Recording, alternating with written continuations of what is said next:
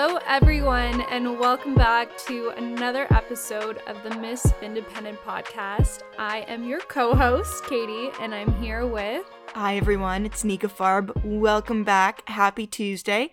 Today, we're going to be talking about some of our predictions for 2021. So, we've already had a month of this wonderful year pass us by, and there's still 11 months to go. A lot of things are happening in the world a lot of really great changes, and we're here to talk about what's going on, where we see the world heading. And obviously, we don't have a crystal ball, but these are just some of the things that we've been thinking a lot about and we're curious to dig into.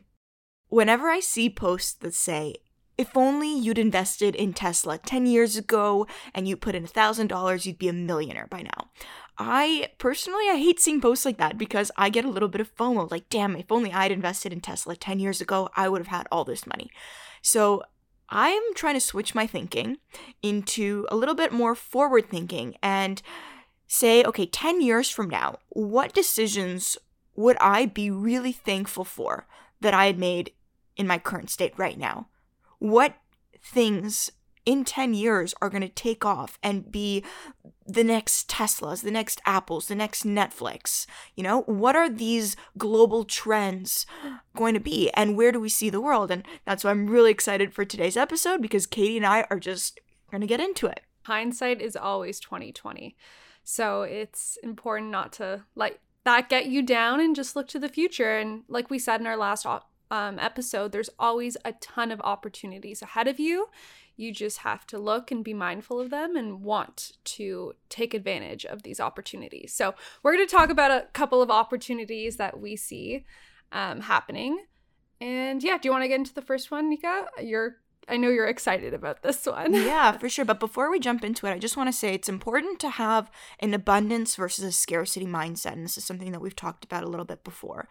So when it comes to opportunities, you instead of thinking about how you missed out on Tesla and constantly thinking about how maybe you missed out on that big on the hype and, and the upswing, there's still so many opportunities out there to explore. So that's why I'm really excited to get into it. And while we're on the topic of Tesla, why don't we start off with the first prediction for 2021? And that's self-driving cars or electric vehicles. So Elon Musk, who you know is just a visionary it, he's a bit of a self fulfilling prophecy. So he sets out these outrageous goals for himself, and you know what? He achieves them because he publicly announces that he wants to drive radical change, and then he pushes his orgs to the fullest that they can to actually get there. And one of the predictions that he has is that in 2021, we're going to have full self driving cars or FSDs. So no longer will there be a need to have a person behind the wheel. A car will be able to pick you up, drive you to wherever you need, and you sit in the passenger seat. So just to add on to that, speaking of self fulfilling prophecies, in 2018, Elon predicted that Tesla would produce 1 million cars by the year 2020. And guess what? They did produce over a million cars by the year 2020. So that just goes to show that when he wants something, he goes for it. He also predicted that Tesla is going to sell 20 million cars by 2027. But the thing is, that's only 1% of the car market. And for Elon, that's not enough. no, that's not enough of the pie to take. Elon is a visionary. He sees the future to be, you know, in this certain space X driven, um, completely sci fi version of reality. And and it's amazing to see how much he's accomplished so far and i'm super excited to see you know where he's going to push the limits with this i think there's a lot to say about how far he's brought the company. I mean, Tesla passed Toyota in terms of um, how much the company is worth, and now it's worth three times what Toyota is worth, even though they only produce 1% of the cars, or, or sorry, even though they only own 1% of the car market right now. That's crazy because Toyota has been such a powerhouse and known for their reliably made vehicles that last like 100 years. I know my Toyota Corolla that I still drive is probably like 20 years old and still functions and runs and drives really well. So, wow, good for Tesla. um, just to go back to the prediction here, um, you were talking about how Elon predicted fully self driving cars in 2021, which is nuts. What do you think about that, Nika? So I think his application for it, for the fully self driving vehicles, is that he wants to make his Tesla vehicles robo taxis, where they make taxis and Ubers obsolete. So anyone who has a Tesla right now can have their Tesla rented out and earn around $30,000 USD in passive income. So basically, you rent your car out. It drives itself to go pick somebody up, Ubers them or delivers them to wherever they're headed, and then drives back autonomously back into your garage or your driveway, wherever it's sitting. Which is just wild to think about. He's been able to transform a vehicle, which is usually a depreciating asset, which means, you know, if, if you're not familiar with the term depreciation, when you own a car, every year it loses value. Every year that you hold the car, it becomes less and less of the initial price that you paid for it because it needs constant improvements and the car loses value. A car normally is more of a liability than it is an asset. It breaks down all the time. There's constant repairs that you have to do. And um, I think this is a well known fact, but once you drive a car off the lot, in which you purchased it at, it loses, what is it, like about 30% of its value or something crazy like that. So, yeah, for American cars, I heard it's 50%. Yeah. Yeah, but th- is... thanks also for correcting me, Miss Accountant. Oh, no, no, no, it's fine. And but this is crazy because now we're looking at cars as an asset, as something that can generate cash flow each month rather than a liability. So I have so many questions around this, starting with like no one kind of being in the car with these random people you're picking up to put in your car. What if they damage your car? What if this? What if that? Will the government even allow this to happen? Will the government allow a robot to uh, like drive on the streets? Like even now I think there are some not fully self-driving, but some automatic cars, but I think the rules in the law now states like you have to have both your hands on the wheel still. I'm not really sure how that works, but yeah, it's crazy to see um, what rules and regulations are going to be built around this technology. Yeah, and government regulation here, I think, is still definitely catching up. It's such a new space, and there's so much uncertainty and unknowns about how to actually have government involvement here. So I think Katie brought up a great point about having strangers in your car. I think insuring these vehicles is going to be a whole different ball game. A lot of damage, yeah. Yeah, it's it's a really interesting thing to think about. Especially because I know these cars will not be cheap especially if Elon's coming out here saying you can earn around 30k per month in passive income. These cars probably might start at like 200k. It, it's it's crazy. And then are they going to be self-cleaning too? Yeah, no, I wish. And then we have I know there's no gas now, it's electric, but like the mileage and the wear and tear in the car and all of that. It, it there's so many things that are just so I guess unknown right now, but this is really cool and this is something that people should definitely look into from an investment perspective as well seeing what parts might go into these uh, fully self-driving cars and then maybe even thinking to invest in them if this is the way of the future yeah. One thing that we know for certain is that Elon is a visionary and he is a self fulfilling prophecy. When he puts his mind to something, he goes after it, and there's nobody stopping him. I will say this though, I still will not buy Tesla stock. It is so overvalued in my opinion. Um, the PE just boggles my mind, but I definitely would never bet against Elon. And I think that's where a lot of people see value in investing in Tesla. They're not necessarily investing based off of the fundamentals of the company. They're investing in Elon. Elon is their god, right? I, I look at like my family members, like my brother and my dad are like huge fans of Musk. And Elon is their god. There's nothing not to like about him. And if you've seen, like, with recent events, with all this drama surrounding the stock market and these stocks like GME and all these heavily shorted stocks, Elon's like, go check out GME, go check out this Reddit thread, and then everything blows up. So whatever Elon touches, I guess, turns to gold. Yeah. That being said, Tesla is not his only company. There's SpaceX, which is another huge company that we know about. Neuralink is another really interesting one that has a lot of applications to healthcare and just not necessarily healthcare, but the way that people think. Um, that's a fairly new company of his that there isn't a huge amount of public information on. I know that there's a lot that's still being developed with Neuralink, but Starlink is another Musk company that is fascinating to think about. And this is another trend and prediction for 2021. Satellite internet is going to be another prominent form of internet delivery to the average consumer. So, Starlink launched 60 satellites a month during COVID times, and now they have about 1,000 satellites orbiting Earth. And what Starlink is doing is it's providing internet through satellite. So there's there's three different kinds of ways to actually receive internet. And I used to work um, at one of the big telecom companies, so my knowledge of how internet works is a little bit above the average consumer, I would say. Um, one of the most common ways that we get internet nowadays is through fiber optic cables. Before it used to be through copper wiring, but now most of the wiring is fiber optic, which basically means we get faster internet and that's why we're able to get speeds of like up to a gigabit even two gigabits now which is just wild. Like the internet speeds that you can get in metropolitan cities are insane.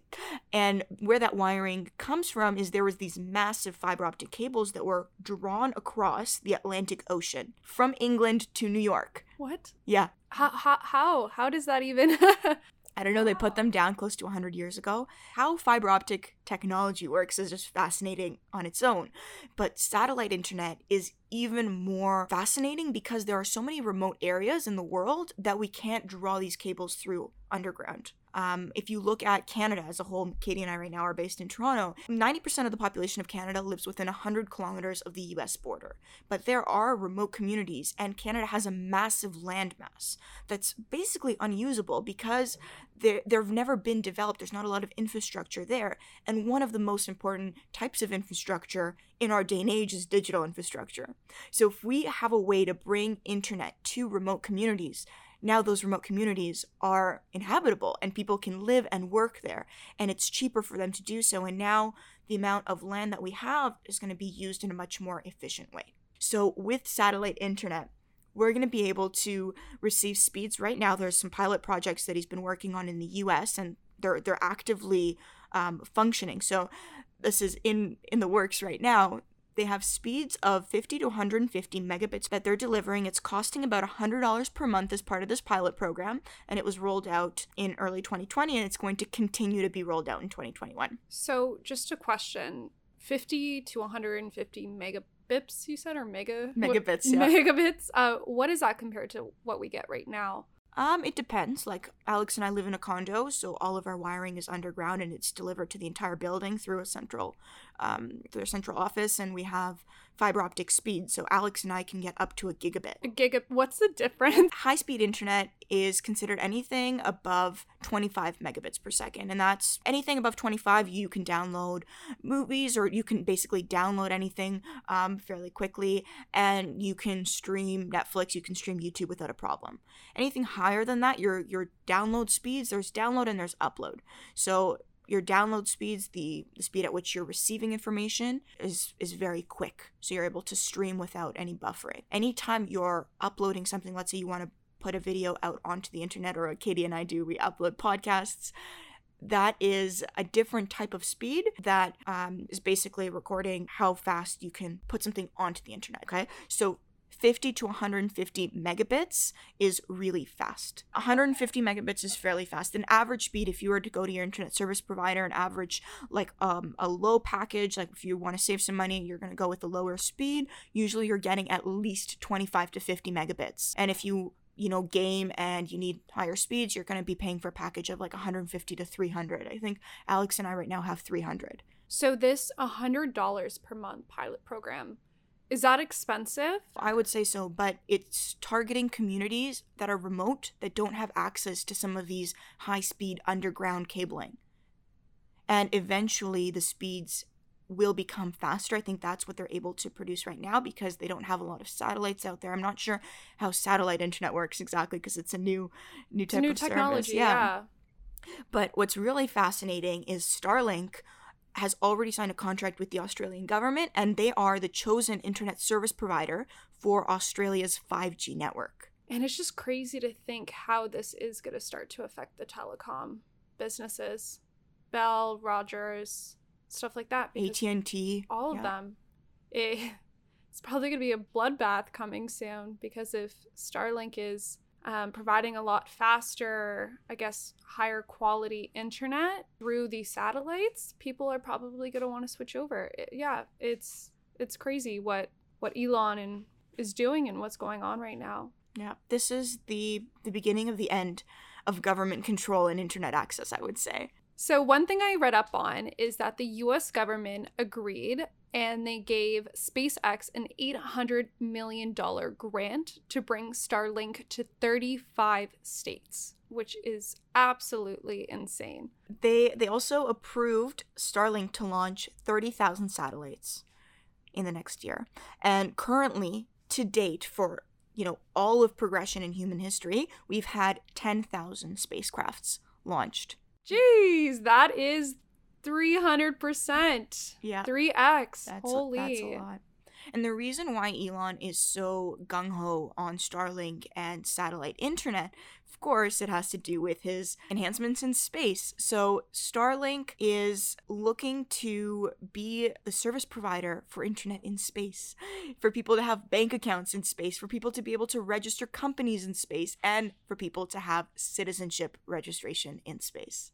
So let's let's go down to the ground for a quick sec. So we were talking about SpaceX allowing companies to be registered in space, but let's talk about where companies are headed on the ground, on Earth.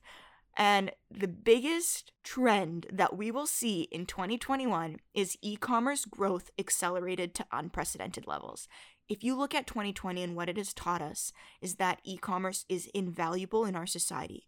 Consumers have this certain um, way that we've we've been I, w- I would say spoiled in shopping. And if you look at Amazon, we expect products to come within two business days. We have this um, this need for e-commerce shopping, and we've completely transitioned our way of of purchasing things. E-commerce saw 10 years of growth in 2020. 10 years. Yeah, it's crazy, especially with the very high unemployment rates that happened in 2020 due to the pandemic and into 2021 as we're still in the midst of this pandemic. And if 2020 has shown us anything, it's that creating a side hustle online is the way to go. Katie, I 100% agree with you. As somebody who is a, a entrepreneur to their core, I I see the value in entrepreneurship and I think now with e-commerce being the way that it is it's an open playing field. It's the wild west right now. There is so much opportunity here but the space is getting more and more crowded. And there are people that are going to be starting businesses every day. There's going to be more people flooding marketplaces like amazon starting amazon fba stores and businesses starting shopify stores. Now that doesn't mean that there isn't opportunity out there for you. It just means that there will be more people who want to do the same things that you are doing so it means that you need to find a good niche. It means that you need to have a strong product. It means that you need to stand out from the competition. And it will become a little bit more grueling as advertising space gets crowded. So that means there needs to be a much bigger focus on branding and organic content. No longer are companies uh, or small businesses going to be able to pay for Facebook advertising and Google advertising and use that to ride out their businesses. They're going to need to create value for consumers and create content that people will organically follow. And there are so many platforms right now that are coming up that are amazing for this, like TikTok, Clubhouse. This is a new platform for entrepreneurs to meet and talk to different entrepreneurs. Yeah, like Nika said, the space will become saturated at some point. Um, and the thing is, you don't need to reinvent the wheel. You don't need to do something that's never been done before, never been heard of before. You just need to provide value and get creative with how you're presenting your products or how you're presenting your services to people. And if you can do that, and if you could do that through different advertising, like Nika said, using these different social media platforms. Like TikTok is huge right now. Mm-hmm. And it's something me and Nika are trying to focus more on for our own content for this podcast and how to reach people and educate people when it comes to financial literacy. If you take advantage of these tools and you really learn them and use them to your advantage, there's there's no way that you can't be successful in this space as well. Definitely. And I always joke um, with with my partners, and I say we all attended the University of YouTube. And when when we hire people in the job description, we actually write out that as part of your training, you're going to attend the University of YouTube because when I hire people, I want to look for self sufficient people that can go out and do their own research. And right now, there are so many free and paid tools that you can use to to learn a new skill and apply that like the amount of things that you need to learn in e-commerce um, businesses if you wanted to start a business are basic digital advertising tools um, and, and skill sets that you can learn online and we're going to have a separate episode on this because I'm just so passionate about this topic and I want to teach you guys how to go out and start your own business. And I want to bring some value to your lives. So, Katie and I will definitely do a new episode on that. And I want to just share this one piece of advice with you guys that I've been told and I feel will make a lot of you very successful if you follow it. You don't need to be good at everything. In order to be successful, you need to just hone in on that one or two things and become a master at that. And once you master two, one or two things, even one thing, and then you leverage that in those skills, the opportunities are endless and you will become successful. Katie, I completely agree with you. Also, going back to the point that you made about the power of TikTok and providing value to people. I want to just share a story with you guys and kind of how I got started in e commerce. So, the first business that I launched, I was like in my early 20s, maybe 20, 21, 22. Um, I launched an Amazon FBA store. So at that point, I was really into self tanning, um, or I just got started. I was never like really into self tanning, but I-, I, had some friends. We were going out on the weekends, and we were always like self tanning beforehand. She liked a good glow. I liked I liked a good glow. So I decided to start a Amazon FBA store, and I put together um, a, unique product offering where I had a self tanning kit. So it, I didn't have any like uh, creams or, or things like that, but I had a self tanning glove. I had an exfoliating glove. And then my value add was um, I put in a beauty blender and one of those clear silicone sponges for your face. And my, my value add was kind of like um, a digital um, content piece that walked you through the self tanning process and why you should never self tan your face and how to get an even perfect glow. The company was called Goddess Glow. So I ended up losing $4,000 on that business. It did not go as planned. I, I learned so much and it really it was the stepping stone for me in e-commerce and it taught me invaluable lessons. It taught me about Facebook advertising, it taught me about the importance of branding, most importantly, it taught me about the importance of how to compete in business. And I was launching a product that wasn't revolutionary. It was a generic product like anybody can go out, find a manufacturer for a self tanning kit, and go out and produce it. And that was the lesson that I learned. There was nothing proprietary that I was making. There was no value add for a consumer to go and, you know, decide to purchase it and I was competing against big brands like Saint Tropez, who had the top Amazon listing with thousands of reviews, and I had a measly 25. So if I'm a consumer and I put myself in their shoes, obviously I'd purchase the Saint Tropez one. But the reason I'm telling you guys this is the other day, I was on TikTok and Katie and I scroll through TikTok all the time for for business ideas and there's so much value on there if you're looking for the right things. And I came across these two girls in Australia who started a self-tanning kit business and they blew up on TikTok. Like, I'm talking 200,000 views on each one of their stories, and definitely that leads to conversions. And I've seen their business from one of their first videos to where they are now. They've moved into a new office space and they've scaled significantly. And what are they doing that I didn't do? Their branding is impeccable. People are addicted to their brand. They put in a rose quartz into every package that they send out. They wrap the, t- the self tanning glove into a tube. They put the, the crystal at the bottom, self tanning glove on top, and it's in a beautiful pink and white packaging. And they preach self care and self appreciation. And that's why their brand is just skyrocketing you know i've learned i've learned a lot over the years and i'm so grateful for starting that one business so even though i did lose money on it invaluable lessons learned along the way but the reason i'm sharing this with you guys is there is opportunity everywhere.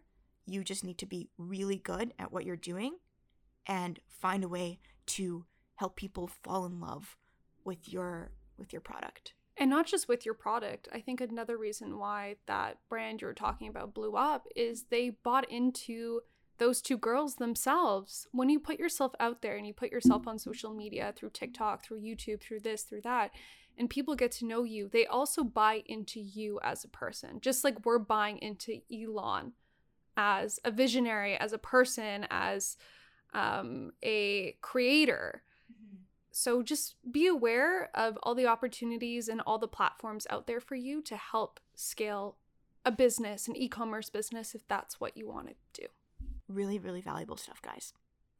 So, we talked a little bit about e commerce. Let's talk about now consumerism and where we see that going for shopping malls, for gyms, stuff like that. How are people now going to pivot from after this pandemic?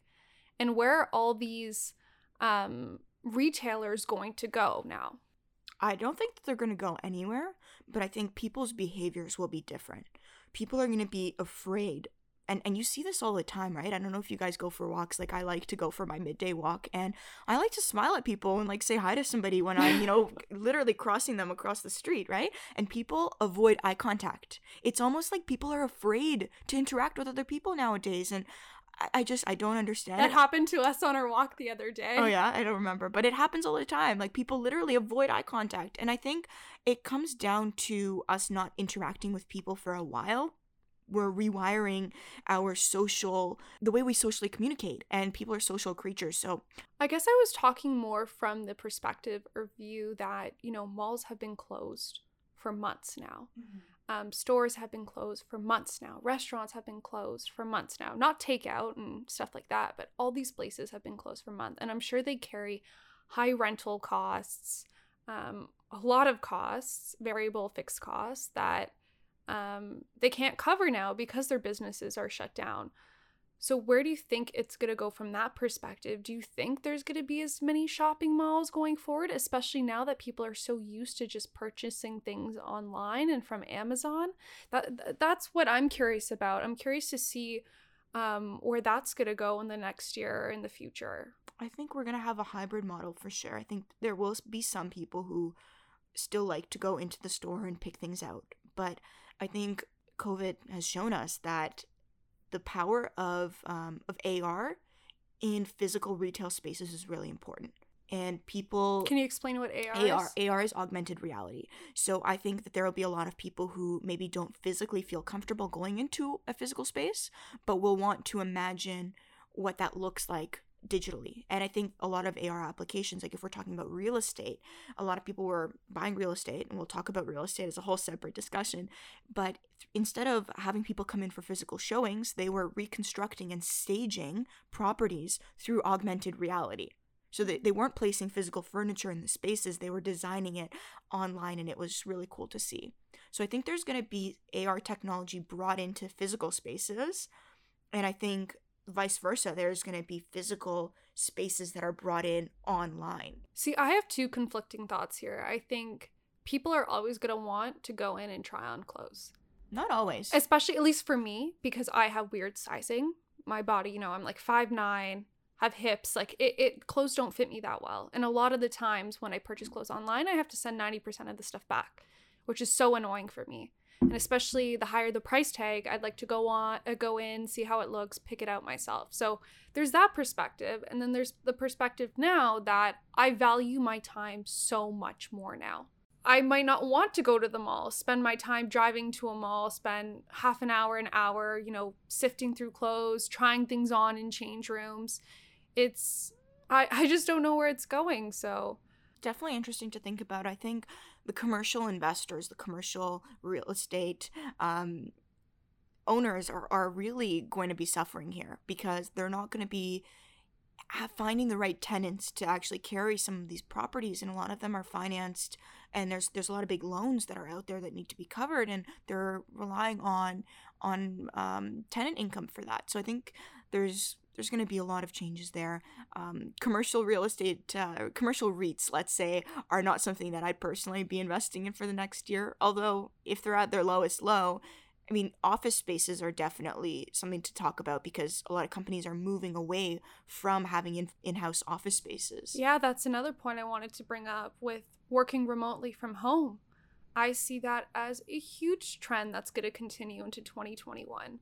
A lot of companies now, at least with my mom's company, um, I'm at a startup, so it's kind of new to um, determine. But a lot of, if you can be as efficient 80% of the time at home as you are in the office, it makes so much more sense for them just to continue having you work from home and save on that rental income from their space that they're renting out for their offices.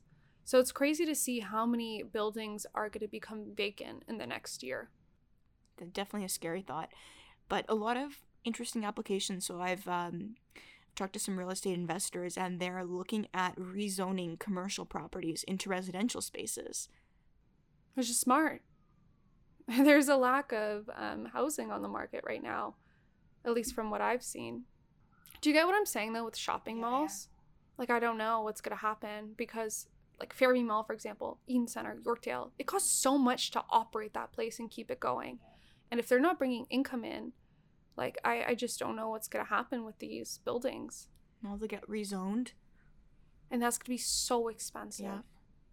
Maybe they could use those spaces for, you know, homeless sheltering or all kinds of uh, of different like community service programs. Maybe we have like school like different facilities there for children. I, I don't know. I don't know what the answer to that is, Katie. I don't think malls are going anywhere in the next 10 years, but 20 years, 25 years, definitely we're going to see some changes. We're, we're talking about predictions for 2021. Um, malls, not something I would necessarily invest in myself, just seeing the way that e commerce has been blowing up. Not even just malls. Like the other day, and this was so sad for me, I took a walk down Danforth um, and for those of you who don't know what the Danforth is, and for those of you who don't know what the Danforth is, it's called a Greek town, and I'm Greek, so I've spent a lot of my childhood and my years eating on the Danforth, you know, going to parades, meeting up with my friends, going for a nice frappe, a coffee. And now a lot of these restaurants that I've, you know, eaten at since childhood have shut down because rent is so expensive and they can't cover um, their costs with the amount of income they bring in from their um, Uber Eats deliveries or from from their pickup deliveries. So it's it's crazy to think how all these experiences we had growing up as children and everything we value is going to change going forward. Definitely. We had Severina on the episode uh, last week, which talked about real estate investing, and she's a good friend of mine, so we talk all the time. And she works in um, investment banking and also commercial real estate, so I really value her opinions. And she was telling me about all the loans that small businesses right now in Canada are getting, and landlords are getting a lot of support. It came a little bit delayed, but landlords, like small business owners, who who own their physical spaces are getting support um, as tenant insurance. So like they're they're not able to evict any tenants, and that goes for residential and commercial spaces, but they're getting support to actually pay for um, for their properties. Okay, let's move on. yeah, let's let's pivot a little bit. So we have another trend that that Katie and I have been thinking a lot about, and um, Nika's I'm very excited about this one. yeah, I'm really curious to see where this goes. I've I've invested in companies in this sector, and I see a lot of value in this. Just um, from my own personal life experiences, malls have been around since the '60s, and you know what happened in the '60s? the drug ban, which is really interesting to talk about. In in the 60s, there was this big war on drugs, and culturally, I think um, culture just wasn't ready for for psychedelics in the 60s, and I think we're ready now. There's been a lot of improvements with psychedelic research. There's been a ton of studies that are, are currently being worked on, and there's been a lot of interest in um, psychedelic therapies specifically. And this is a really interesting trend in prediction for 2021. Uh, I think if we talk, we're talking about psychedelics from a therapeutical standpoint, there's a lot of power here for, for people who have depression, anxiety, different kinds of mental illness there's some companies that are pioneering and paving the way to make radical change here. Companies like Compass, really, really interesting company to look into if you're curious about the space and see as much value in it as I do. And another one that I recently invested in in uh, early 2020 that has just skyrocketed, brought me over 300%, is MindMed. I just can't stop smiling and laughing because I know you've been ready for this, especially with like, I remember a few months back, like Nicole was urging me to like invest in some of these companies. She's like, Katie, there's so much potential here. I can see these um, stocks and companies blowing up. So it's nice to hear you talking about this now. Definitely.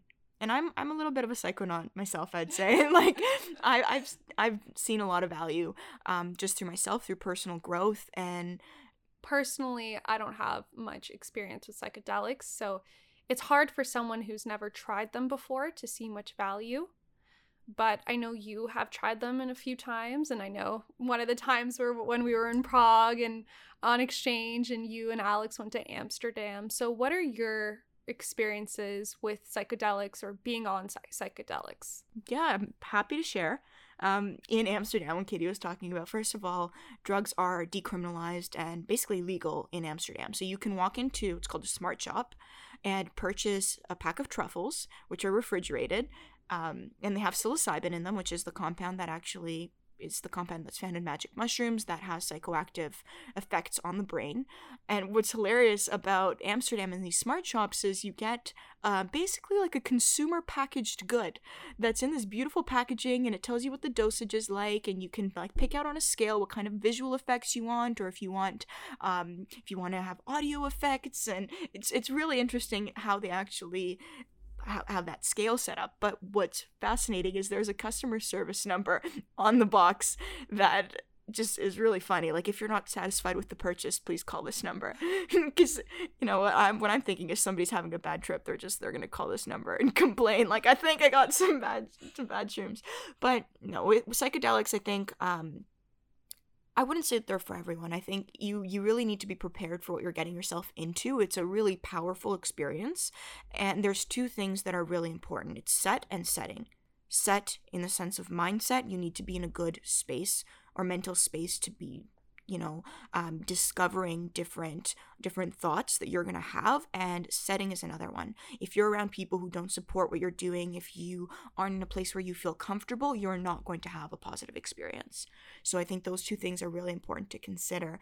And i i've only personally tried um, psychedelic substances in a recreational setting because i want to expand my consciousness and see you know where where it takes me and just to give you guys some clarity into what psychedelics do, if you're looking at the human brain, you have neurons, and the neurons are connected through synapses, or synapses are basically the spaces between neurons. In, in everyday life, your brain is connected in a certain way, and your neural pathways are built out. So over time, you do things, and more often, the more often you do certain things, those neural pathways become more and more defined what happens to your brain when you're on psychedelics is it completely disorganizes itself and you form new neural pathways. And the more often you think about those things the more often you um, you continue with those experiences or those thoughts those neural pathways strengthen. So the brain relearns and why it's so important and valuable in therapeutic practices is it breaks down the way that people think about themselves and it allows the brain to form new neural pathways. And I'm not a scientist, guys. You sound like one right but, now. but I'm just really curious about this, and I've read a lot about it. Yeah, I'm, I'm passionate about it. I think you know if you're in a good mind state and you're you're open to having these experiences and it being truly revolutionary like i've learned so much about myself about the world about compassion um, when you're on psychedelics Katie, you asked me what your experience is like every every drug is a little bit different and that's one thing that I think we need to recognize is that it is a drug. It changes your frame of reference. It changes your your your state of being. And if you're not comfortable with that, if you're not comfortable in letting go and surrendering, this is not an experience for you. And by no means do I want you to listen to this podcast and say Nika said we should all try some psilocybin. No, I want you to do your research. If it's something that you're curious about, there are different different things that you can explore, like microdosing. I have a few friends that um, microdose psilocybin on um, every other day or every four days they'll they'll take a small dosage which is usually less than one um, 0.1 of a gram of um, of psilocybin for example and they take it in a capsule form and it just it makes them a little bit more creative again it, it creates new neural pathways and it allows them to think in different ways so that's why they do it Okay, so Nika, you said two things you have to prep for before taking these psychedelics is set, so mindset and setting. You talked about how this could be revolutionary for mental health and health practices. So people with mental health issues, um, how does that help them when it comes to like mindset? You know what I mean? Maybe they might not be in the proper mindset if they do have mental health health issues to take these psychedelics. So how does that work there?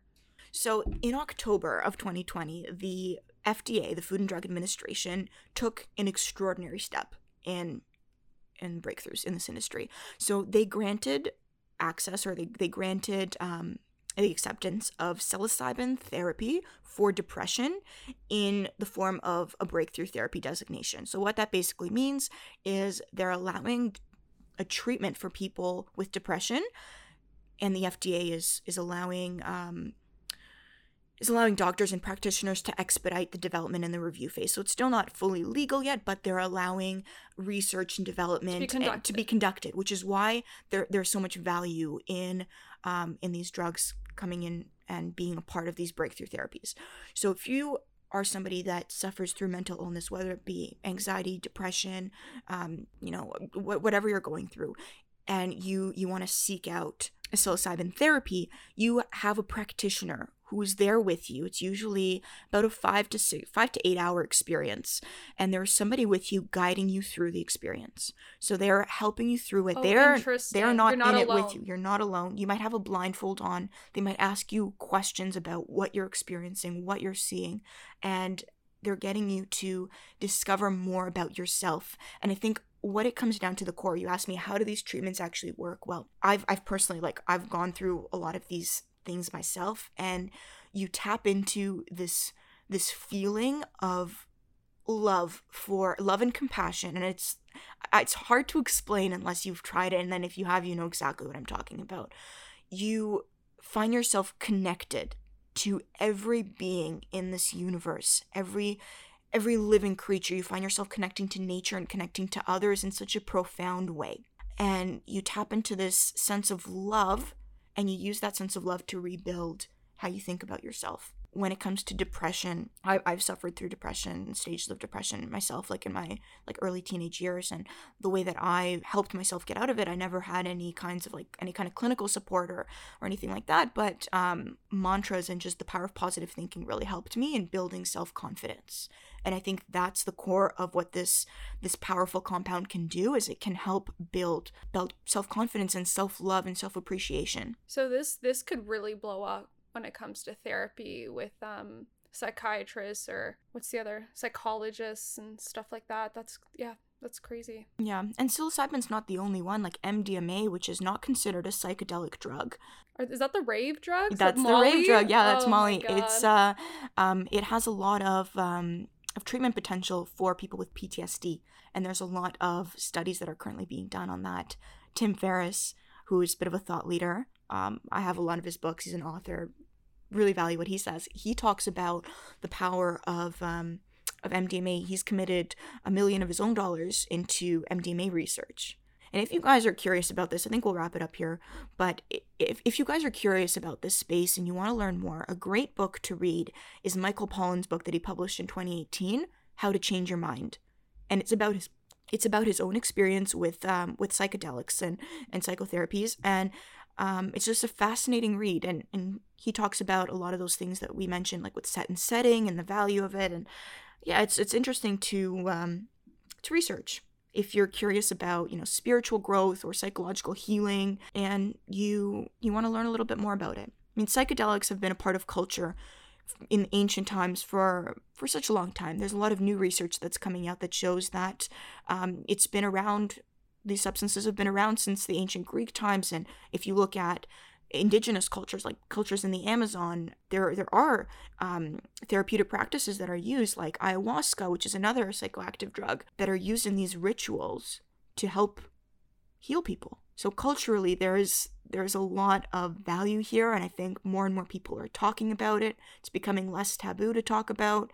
And this is a big trend that I see changing in 2021 as these companies like Compass, MindMed, there's tons of them now that are coming up, this is, I think, the new So, what exactly do you see in the psych- psychedelic space happening for 2021? Do you do you see these becoming more socially acceptable? Do you see these, um, you know, progressing and actually becoming um, developing into therapeutic or therapies for people? What do you what exactly do you see for 2021 in this space?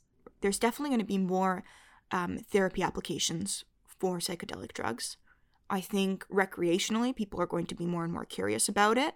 And I think if you're going to go down that route, um, think about set and setting, but from a consumer um, packaged goods standpoint or from a market perspective, I think there's going to be a bit of a gray area. And for all our Canadian listeners, I'm not sure if you guys remember before weed was legalized in Canada, but there was this big gray market where dis- um, dispensaries started popping up. And the police were shutting them down slowly, but then at one point they just kind of turned a blind eye towards it and they stopped shutting them down and there was a huge boom of dispensaries that popped up around big metropolitan cities like Toronto. So I think I think this is going to be the next gray market boom, and I think in terms of legalization, Denver um, or Colorado has already legalized um, psilocybin and different psychedelic drugs. Oregon, like Europe is just so ahead of us in everything, especially with drugs. Like the fact that mushrooms have been legal or not illegal for years now, and we're starting to talk about it is crazy. North America, I think, when it comes to like the drug market and medicinal practices, is pretty behind in their times. I definitely agree. I think if you look at private prisons in the US and, and how archaic that system is, it's it baffles me sometimes to think about that somebody could be put in jail with a lifetime sentence for possession of marijuana. Marijuana, yeah. Yeah, and, and Trump I think, and with the help of Kim Kardashian and stuff like that, was help helping pardon a lot of those people with life sentences just for having a certain amount of marijuana on them. But anyways, um, we've talked a lot about psychedelics. Let's transition, um, still on the healthcare topic. Let's talk about telehealth and where we see that going. So right now, I don't know about you guys, but when I have um, appointments with my doctor, it's done via phone call or via Zoom and this is due to COVID and um, trying to make sure everyone's safe and healthy. And this allows us to cut the waiting rooms. It allows um, virtual for virtual prescriptions. Um, but something that I think is a little weird about all of this is the fact that, yes, you can explain your symptoms to the doctor, but it's just weird for me how they they can't physically you know check your heart rate they can't look in your ears i don't know exactly what they do when they do this but um it, it it's it's weird and it's cool at the same time. Um what are your thoughts on this? I i think it's fascinating to see where telehealth is going. I think katie you mentioned you are starting to value your time a lot more. Yes. And i completely agree. I i hate going into the doctor you know or even the walk-in clinic where you're spending hours in the waiting room. Like that is unnecessary time that's just wasted. So i think there's a lot of a lot of um, really great applications with this. I had an eye infection a few months back, and I remember sending oh, yeah. pictures of my eye to the doctor through email, him calling me back, being like, Yeah, most likely it's this. We're going to try this antibiotic prescription. I've emailed it to you. You can go pick it up at Shoppers.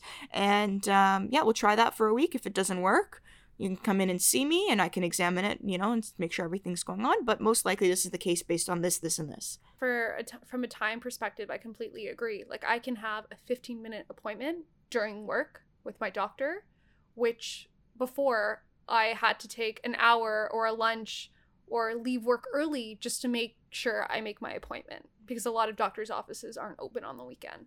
Um, when I mean doctors' offices, I mean um, general practitioners, GPs. Um, so it, it's it's crazy from that perspective. I just don't know how effective and efficient it'll be for most things if they can't physically, you know, look at the problem or touch the problem and stuff like that. You're definitely right. I, I don't think we're gonna have physical healthcare go away anytime soon. But I hope not. No, God, I hope not. Definitely not. But, but, they were talking also about robot, like robot um, surgeries, surgeries, and all of that, which is crazy to me. Have you seen that show on Netflix? I think it's called The Surgeon's Cut. Let me look it up. I've seen Grey's Anatomy, which I'm obsessed with yeah, it's called The Surgeon's Cut. It's a Netflix show. Um, it's a mini series, and it's just the first episode is really really tough to watch, and you you see the doctor perform surgeries on um, on pregnant women, and it's not as invasive of a surgery as it as it would be normally, and it's just fascinating to see. But the robotic implications in surgeries nowadays are huge. So I think if you're somebody who wants to look 10 years ahead and, and think about where there are companies that are going to blow up and boom, robotics specifically in healthcare is a really interesting really interesting one. Telehealth applications whether it's you know improving infrastructure or the supply chain of telehealth the documentation and the dis- digitalization of records. The apps that you're going to use to like explain um, your symptoms and stuff like that yeah it's going to blow up. There's going to be a lot more things developing in the next few months or few years. Definitely. that's something you guys should definitely look into from an investment perspective as well. While we're on the topic of healthcare there's another really interesting trend that's happening and it's with our aging population. So a lot of the the baby boomers that we've had are retiring now like like katie's parents my for example. and my mom yeah. Yeah and um our, our population is aging and so healthcare facilities are going to become more and more crowded and that's something to think about if you wanted to invest in privatized res, um, retirement homes I see a lot of value there because those privatized retirement homes are so expensive. They definitely turn hefty profits. And it's just an interesting sector. I don't think it's something that the traditional investor looks at, but it's an opportunity where we're going to see a lot of growth in the next 10 years for sure. In the next year, I'd say we're definitely going to see some growth there as well. I completely agree. Uh, just to put into perspective for you guys, a few years back, um, after my grandfather passed away and my grandma started developing some health issues, we were looking at some senior housing for her just because the house was too big for her and she didn't have a bathroom on the main floor. So going up and down the stairs, there's so many safety hazards and being able to put her in a home with some around the clock care just would be more convenient. But there was like five year waiting list. I think it was something like eight to 10 grand per month it was just ridiculous. And there's it's a huge, huge profit margins there. Yeah, if you're looking at ten grand per month, that's that's somebody's full time salary. More that's than a that. that's More a than six. the average person. No, that's one hundred twenty thousand dollars. That's that's a six figure salary. That's like crazy to think about. Which is why, if you listen to our last episode about awkward conversations about money, with the population aging, especially your parents, if you're listening to this and you're a millennial, definitely important to have that conversation and say, what are what's your retirement plan? How are you planning for for this? How are you going to plan to take care of yourself in your later years? And do you need my help? And yeah, I actually got a comment from my cousin who listened to that episode saying, "Hey, like I didn't know how to relate to um that because I my parents have government jobs, like I don't need to ask them about their retirement, but the fact of the matter is that is not the norm for a lot of people. A lot of people don't have or a lot of people's parents don't have government jobs with great pensions and stuff like that. So if you know your parents aren't in that position and might need some support going forward, then that's definitely a conversation that you need to start having with them. Yeah. While we're on the topic of saving, another trend, and this is the last trend that we'll comment on for 2021, is the war on cash. And we've talked about Bitcoin, we've talked about cryptocurrency and why someone would want to invest in them. Doge, Dogecoin to the moon, baby. Oh my god! I, I actually bought some Dogecoin, um, just just to kind of fuck around a little bit. I don't normally make really big speculative investments, but you know what? Like it's it's gambling money, and we'll see if. Uh, I mean, Vegas isn't open right now for us anyway, so might as well have some fun somewhere else. I called it dog e coin today, and Nico laughed at me. She's like, "What the hell is your issue? Doggy coin, uh, coin, Doge, Doge coin." yeah, so it is called Dogecoin for anyone that doesn't know, and they've um they've grown like nine hundred and thirty percent and do you know why they've grown? Elon Musk. Because of the Elon. Yeah. He tweeted about it and he just friggin' blew it up blew up like everything else blows up when Elon talks about it. So Elon is our god. Anyways, so yes, yeah, so we're talking about the war on cash. Um, as we talked about in a previous episode with our Bitcoin, the large amounts of stimulus and cash that our government and governments all around the world are printing it is um, without a doubt that our dollar is going to come heavily devalued due to inflation. and we need to find ways to hedge against this. So, we've already talked about Bitcoin, cryptocurrency. Yeah, if we look at international markets because when when we live in North America, it's really easy to see the world from a North American lens and think that that is the be end and end all of life, but there are so many other markets and economies in the world that you've got to consider. So, if you look at China, and their currency, the yuan. In China, in 2019, 80% of all payments in China were made through WeChat or Alipay. And the digital currency electronic payment, DCEP, will be a block based digital version of the yen. So, in China specifically, if in 2019, two years ago, 80% of their payments were digital, where do you think 2021 is headed? Truly, where people aren't going in person and, and going to markets. Like cash was always used in underground situations or in person events. And I think there's a lot of value. We're getting rid of cash. It, it's just that simple as well, especially because everything's becoming devalued. And I don't know if you saw a few months ago, the government announced that there's going to be this e wallet coming up now where we're going to have all our driver's license and health mm-hmm. cards and forms of mm-hmm. ID on this wallet, this electronic wallet. So I think that's where money's going as well it's going to become electronic. It's yeah, whether that's in the form of Bitcoin or an electronic currency that the government's going to come up with, I think we're heading far away from cash in the future. So that's something definitely to look into, to be cognizant about. Um, I think it's really important to start thinking about how you're going to hedge against this inflation because it is a real deal. It's really scary, and we need to protect ourselves.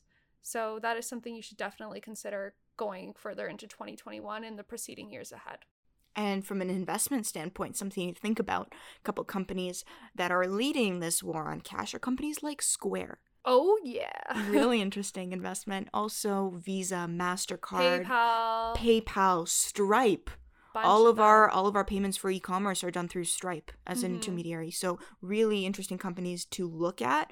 Growing, you know, even though Visa and Mastercard are established companies, they're still going to see a lot of growth. Visa is a great one. I I invest in Visa, and I think even when this does turn to digital currency and all of this stuff, Visa, Mastercard, the big players are are gonna have a piece of that game anyways. They're not going anywhere, so those are good companies to also invest in and look into.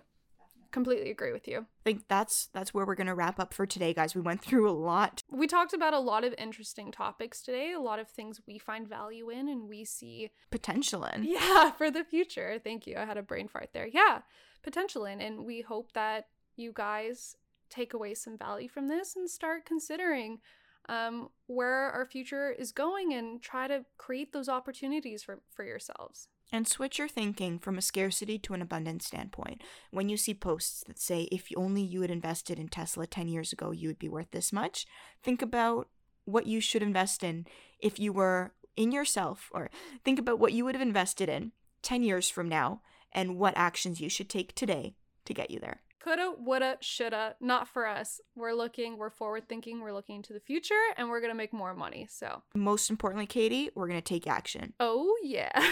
but thank you so much for listening as always.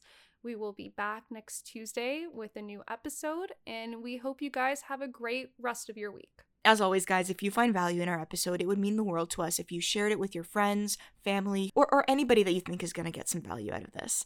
And it would mean the world to us if you checked out our our links on our link tree. And listen, we love DMs, we love emails. If you found value in this, or if you have any criticism, let us know. We're always open to conversation, we're always open to feedback. We want to constantly improve and provide the most value for you guys as possible. And the only way we can do that is if we get your feedback. So we would really love that and appreciate that. Definitely, guys, we appreciate each and every one of you. As always, we'll see you next Tuesday.